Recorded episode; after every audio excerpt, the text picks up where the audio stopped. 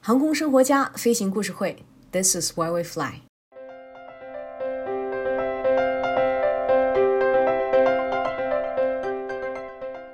新年伊始，红红火火过大年。各位听友，新年顺顺利利，万事如意。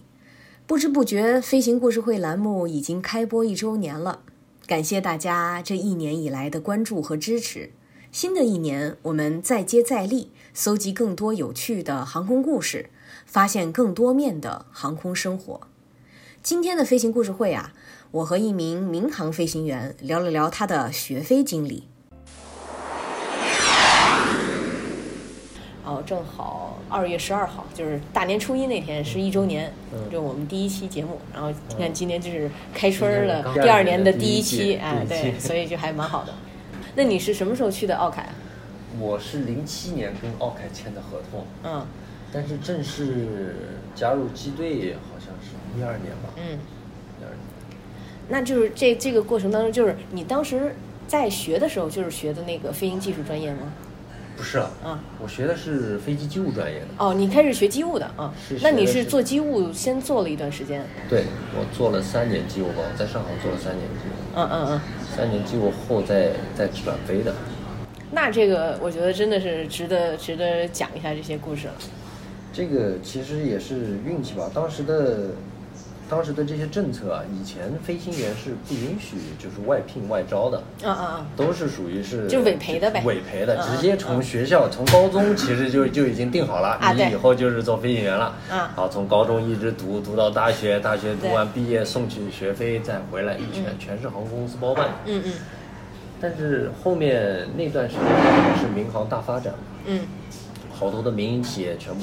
都起来了，包括春秋吉祥啊，啊什对么奥凯对啊，奥对凯对是第一家民营企没业没错嘛，没就是错说没错就是全部都起来那了。会儿正好我们学的也是那些。 对，全起来了以后，他们需要大量的人员，没人，那怎么办？只能对外招。这时候，这时候刚好，呃，我在做机务上班，那天我上班的时候，我徒弟跟我说，他说师傅，啊我去面试那个飞行员，你觉得怎么样？我说可以啊，挺好的啊，这多好的机会啊，去啊！我说还有这这事儿吗？你说我说你把那个招聘的信息发我看看来， 他就发给我了。发给我以后，我一看，哎，觉得不错，我觉得那我也去试试。我也就我这这就自己我也投了份简历，投完以后我就问他，就要去面试的时候我就问他，哎，你去不去啊？啥时候去啊？我们一起一起去啊。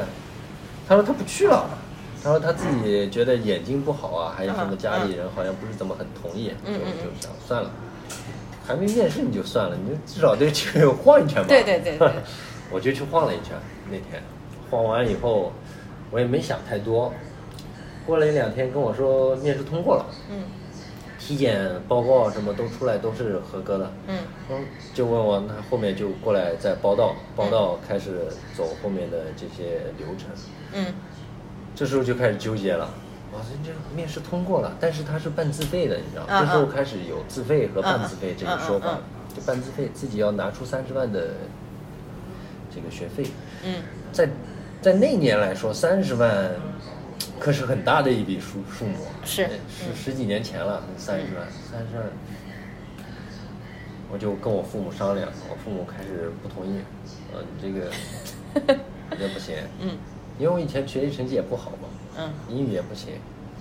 我就觉得，但是做完机务以后啊，这个我嗯，是不是提升的挺快的？哦，对我我上我上班以后，我其实正式读书是在上班以后开始读的， 上班前我就没怎么好好读过书。就是上班以后就觉得看到飞机学在修飞机的时候就觉得哇，都完了，这啥都看不懂了，这这上面全是英文，那一个一个不认识，再加上手册一翻，那完了更完了， 更更看不懂了。啊，就开始自己在外面报了一个英语补习班，就开始从零开始学。呃，差不多，刚好是机务做三年，我、三年把英语学出来了，嗯把英语学出来，把大学考完了，嗯。就就同同时、啊同时读的嘛。那这个很完美啊，这个就是行程。 其实还差一点，其实还差一点。这时候，嗯，因为想读本科的嘛，是因为后后面读的都是你不可能跳直接读本科，必须先得读大专，大专读完再专升本。嗯就是刚来招的时候，我本科还差最后一年，最后一年，你如果去学的话，就本科就毕业不了，就只就只能是大专了。嗯嗯但还是选择了去去学飞的。嗯，然后我父母就觉得你这个英语肯定不行，你 这出出国你你不行不行不行，就出出国肯定没戏。我就好说歹说，我说肯定没问题啊，但毕竟是这个机会。当时还有最大的一个顾虑就是是不是真的，因为从来啊没有出现过这、啊对这种类型的，没错没错没就错就怕是骗骗局啊，没错没错，啊，父母也担心是骗子，啊，就跑过去跟我一起去北京了，去北京去看到底怎么回事，因为看到不只是我们一家公司在那培训嘛，也有好多家，有深航的，有上航的，还有好多家，不会是是骗子哈，就就怕我读不出来，嗯后来就把他们说通了，说通完他们还挺支持我，因为家里也没那么多钱嘛，一下子拿不出那么多现金，问亲戚朋友还借了不少钱，就就把我送出去了。嗯，真挺好。你在哪哪个哪个国家航校？嗯，哪个航校？哪个国家嗯？先是去的加拿大，嗯加拿大那个航校叫美联航校，我不知道你听说过没？美联哦，我还真 它是一个中国人在那里办的。啊其实我们过去的时候，航校其实资质都没有批下来，啊，就是给我们找了一个几个教员给我们开展训练。在在国外说一个老实话啊，在国外如果没有调查好的话，这种航校还不少。就是如果你没有民航的背景，或者是你对这个市场不太了解的话，还真有可能被坑因。为对于我们来说， 我我家庭没有这方面的，我家庭没有这方面的背景嗯的，和航空都是没有任何关系的，就我一个人在航空航嗯空嗯业嗯里面。嗯嗯，他们更不知道了。我们只能看周边的人是不是对吧？因为周边有好多的也有民航子弟的在在啊我们对班级里面的，就是的他们肯定对对吧？肯定考察过了，觉得是没问题才会送自己孩子去的。啊，是的，而且我们又没有资格去择校，对吧？不是说我不喜欢这个航校，我就能选择另外一个航校，这不对是我们，来这定和的，这都这是和航空国公司来定对的这个和国外就特别不一样了。 对，国外就外是自主你的。嗯觉得哪个公公司好，呃哪个学校好，哎，你就去报名就行了。他招你，你就你就入学了，嗯你直接学完就行了。中国现在也在中国民航局备份、备案，备对案完了以后你才能出去，这个是非常关键的。但是出去以后，学也是学了，就是这个航校其实它容纳不了那么多的学生，啊，他学习进度就非常的慢，再加上我们公司又比较小，嗯，这个航校就不对当回事儿，对对 对，是，不太当回事儿，就把我们进度拖得很。这是日常，这是 这是 我我还算非常幸运的，我在我们这批还算是其实第一个进入飞行，呃试试试飞的，没在地面理论停留太长时间，所以还可以吧。就是耗了一年，一年后其实航校就倒闭了。 嗯，我们又在那里耗了一年，那一年是纯在那里 生活，嗯。也不知道后面的情况到底怎么样，什么时候能够飞出来。但是我觉得国外的经历的话，还是比较宝贵的。就不管是顺境还是逆境，在国外待一待，能体验一下，就是看一下不一样的世界。是的，我们我们算是我感觉算是在学飞里面逆境比较比较苦的那一批了吧。嗯那我们总共学飞学了三到四年，嗯一般一年就就出来了。嗯我们在加拿大耗了有将近三年的时间，嗯在后面就是航空公司把我们再重新再调回来，调回来以后重新送到美国去，重新学习。然后到美国就顺了，嗯到美国就真的开始学了。啊，因为美国就是有一个完整的体系，真的，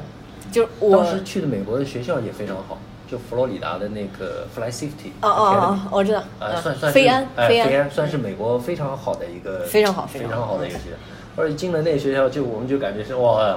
到天堂 了，到天堂 没了比较没有 伤害。这学校完全不是一个一个级别的，非常好。虽然他们的飞机很旧啊，非常旧的飞机，就是都是 Piper Piper 对对对出的那种，都是至少都比我们老，这飞机的年龄都比我们老，是的都是的老掉牙的飞机，但他们维护的还是挺不错的。嗯你在那儿学飞还是挺幸运的，我觉得。后来很幸运，就就一年就学完回来了，所以耗了总共耗时耗了三到四年的时间。我们有快的也就三年，慢的四到五年才回来。都是不错的经历，真的。我觉得，呃，我我有一个朋友，他这最近吧，已经开始就是，他是自己学的，当时在国内学的通航的直升机，嗯然后学完了之后，最近想要改一个固定翼，想要去去学一个拿一个固定翼的执照，现在也是在做这个事情，因为对于他来说，他看重的是在国外的这一段经历，就是可以接触不一样的人。可以接触不一样的环境，然后你看用用英语来学航空理论，嗯然后在整个的一套，因为毕竟航空整个这个体系是从国外对对对引进的嘛，对所以你得要那是原有版嗯深入对有深入的一个了解才能够那啥，嗯，挺好挺好。嗯你那个第一次单飞的时候还还有印象吗？第一次单飞应该是在加拿大，加拿大第一次单飞，那天很冷，加拿大本身就冷嘛，对对对非常冷。因为我们单飞都要有一个仪式是泼水嘛，嗯嗯，哦，那么冷的天被泼完水，那是记记忆犹新的啊。 嗯，第一次其实，唉，飞的时候，因为我行程还算比较快，每课都没有重复过，就一课一课一课一课上完，上了十课以后，教练就跟我说：“你明天单飞吧。”这时候跟我说完这句话以后，我就觉得，我操，这就单飞了，这这感觉啥都还没有什么，就就单飞了，这飞机就就交给我了。他说没事，你去吧，我我在塔台上看着你。好吧，好，那就就关完舱门就，其实单飞很简单，就是飞一圈航线，起航航线嗯就对结束了。嗯但是一下子旁边没人了，原来都是教员把着你，哎，好啊不好啊，都是都是他看着你。嗯就什么都没有了，自己就上去了，还是挺忐忑的第一次。但第一次飞完落地以后，我就觉得，嗯，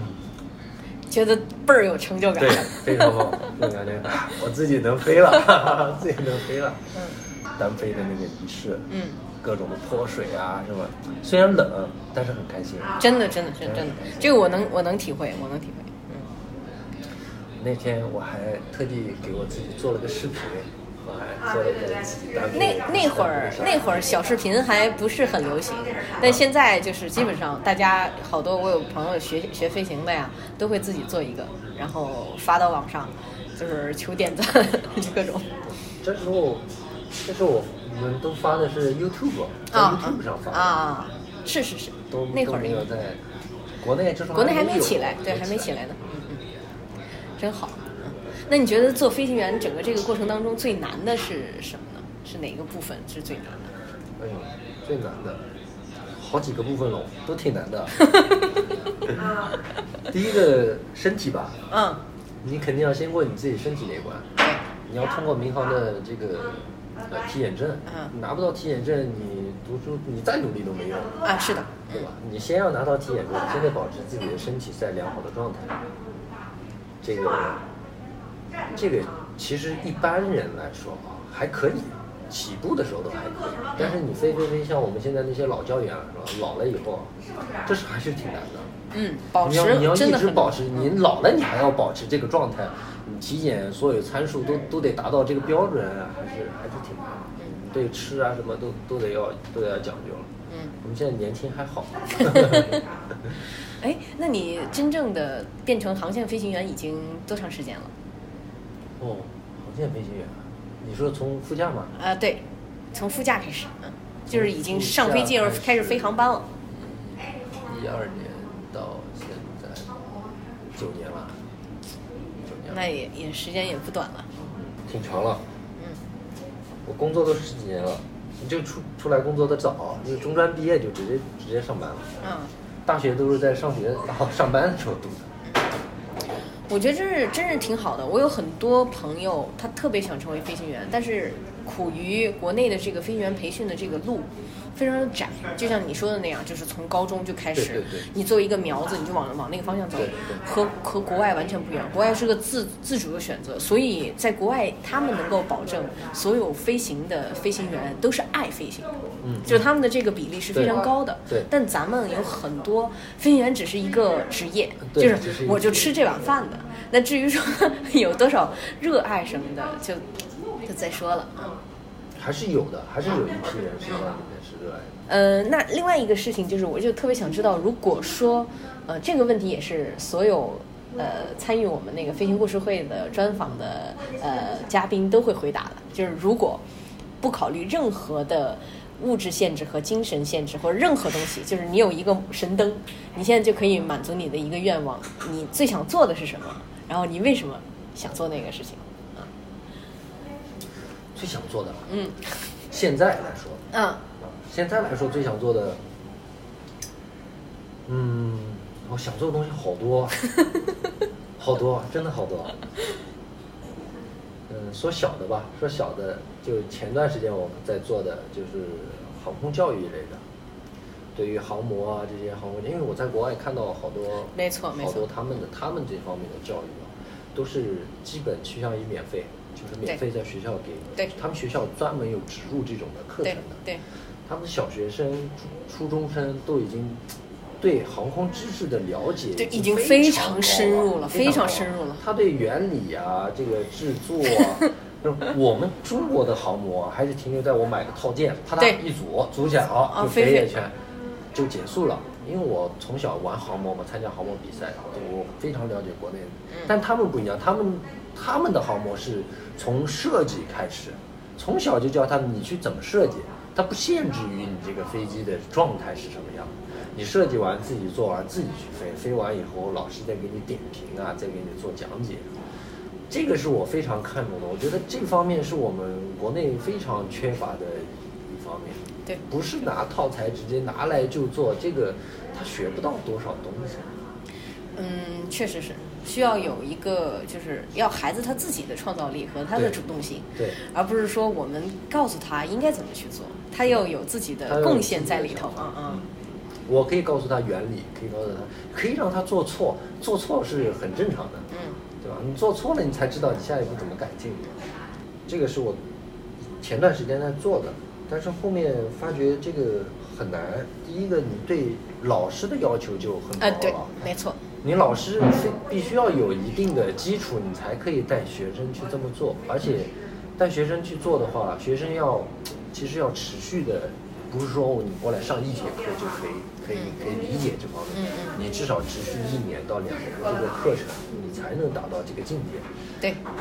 最好的就是植入在学校里面。如果不在学校里面，父母会有一个担忧，哎呀，因为这不是对于小学生嗯对来说的课程对，幼儿园的课程，他他没法理解这方面的东对嗯西，至少是小学以上，小学到初中这个阶段，这些孩子是需要可以走入这个课程的。但是可以走入这个课程的学生来说，他们的学习压力非常大。对于家长来说，这不是必修课嗯，啊，我可以可学不可学。对，啊，这个东西学了，就算你学了，其实也不加分，也没有什么什么体现的哈啊对。所以他们宁可去学一些语文啊、数学、啊。这两英语啊年确实是，呃，当时因为我我之前飞行故事会有采访过段志勇段老师，嗯然后当时是航模是可以作为高考的加分的，所以是那几年的航模还算是比较火热的。但是这两年就放下去之后，因为这确实有一很大的一个导向，那家长就会觉得，那我这学这个也没有很多的那个益处，我为什么要花这个时间呢？嗯现在大家都拼来拼去，拼的都是 就是比较拼的就是比较 猛，对嗯，其实你说到点上，了，航模加分，航模加分的，其实它这个，它这个规则啊就不是很很好。它的航模加分，我们的航航模加分必须要航模比赛你得了名次以后，你才可以有航模，不是你玩航模就有航啊模加分。，对，但你航模比赛你怎么拿名次呢？你根本不是比你的拼装啊，比你的对这些理论、啊，比的是技术比的是你的操纵。对，飞行技术，嗯你就天天去操纵航模就是了，你比的就是这个操纵的。但对于孩子来说，我不需要这个操纵能力，这个操纵能力可以练，可以去做啊，这个这个是是好的。但是对于孩子的启蒙来说，他要了解的是这方面的知识，和我们想教学的是完全违背的。嗯，我们教学的不是说你要去飞得多好多花里胡哨，你不用去飞那么好，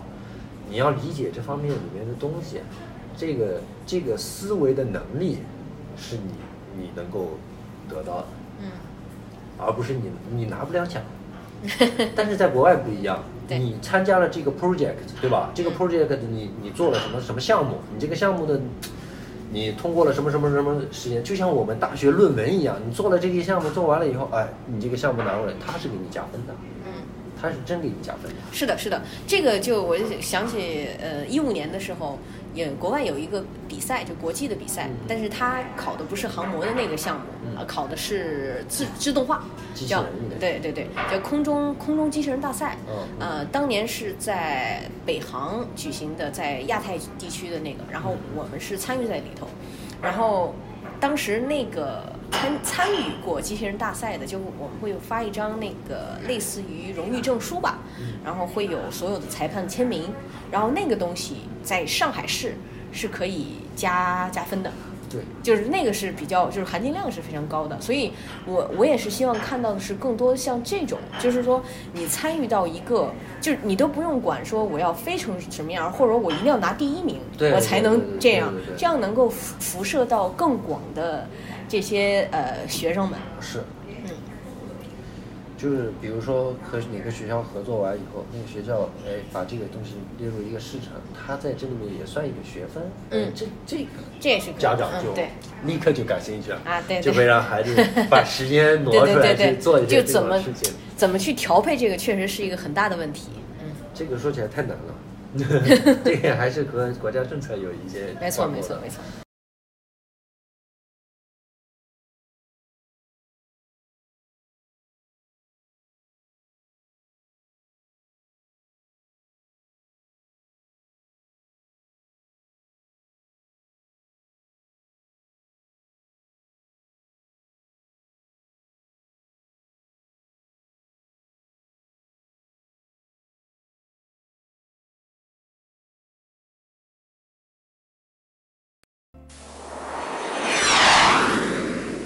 航空生活家飞行故事会，This is why we fly。主播上官，剪辑方望，推广郑倩，小助理小小心运。今天的节目就到这里，咱们下期节目不见不散。